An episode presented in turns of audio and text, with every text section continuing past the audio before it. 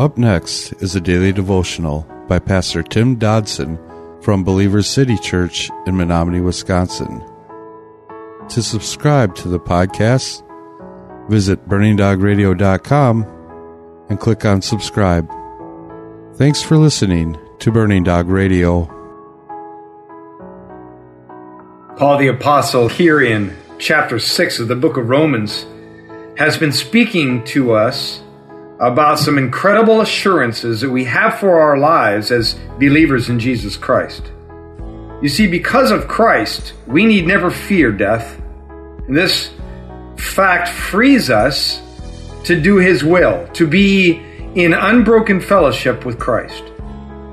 Of course, this fact is therefore going to affect all of our activities, our work, our worship, our play, even our Bible studies, our, our quiet times, our times of caring for others. And when you know, when I know, when we know we are freed from death's sin, we will experience, well, a new vigor in life as a result of such. Paul begins in verse 12 of chapter 6 this morning saying, Therefore, don't let sin reign in your mortal body, that you should obey in its lusts. Also, do not present your members to sin as instruments of unrighteousness, but present yourselves to God as alive from the dead, and your members as instruments of righteousness to God. For sin will not have dominion over you, for you are not under law, but indeed under grace.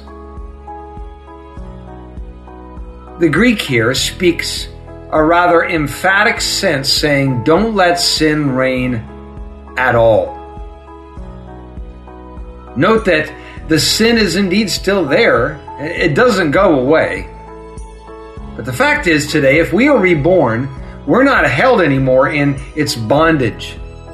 We now actually have a choice. We see clearly and have the power to overcome. We can let it have us, or we can walk in freedom. We can surrender to sin or choose to walk in our newness of life. Note that it says sin shall not have dominion over you. Sin will not have dominion over you. Now, that's not because of effort or, or following the rules, but that's because of grace and because of His presence. Such a victory is not found through rules and regulations. Discipline is indeed a factor in all of this. I, I don't want to uh, rule that out or underplay that fact, but the key is in verse 13. Do not present yourself to sin, present yourself to God alive. So, the real question in all of this, as far as our part, is just who are you giving yourself to today? Verse 15 going on reads, What then? Shall we sin because we're not under law but under grace? May it never be. Don't you know that when you present yourself as servants and obey someone, you are the servants of whomever you obey, whether of sin to death or of obedience to righteousness. Now, again, Paul is pounding home his point. If we personally believe that we are indeed His child, God's child, Christ's child, then we can, in our lives, can continue to move forward, but they can't continue to remain as they were. For many, this is really a critical question today. Many of us have attempted the act of salvation, if we can put it that way, but they left out a crucial step, and that is the act of repentance. See, repentance is the rejection of our old life. It is the turning away from our old life, the putting to death of the old man, and the rejection of any sins that may occur anytime subsequent to our salvation. Now, countless folks have sought to receive the Lord's salvation, but without his lordship. Now, we don't want to add to the simplicity of Christ's redemption, for there are indeed no strings attached. But one's understanding of salvation is fundamentally flawed if we see the work of Christ as only having a redemptive aspect, Because according to the book of Romans, the very nature of rebirth presents a new life. And in this shared death with Christ, our old man dies and a new life is born in his place.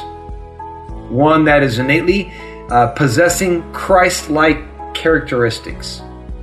It is a new life with a shared Christ spirit possessing much of his attributes and passions for holiness and for pleasing the Father.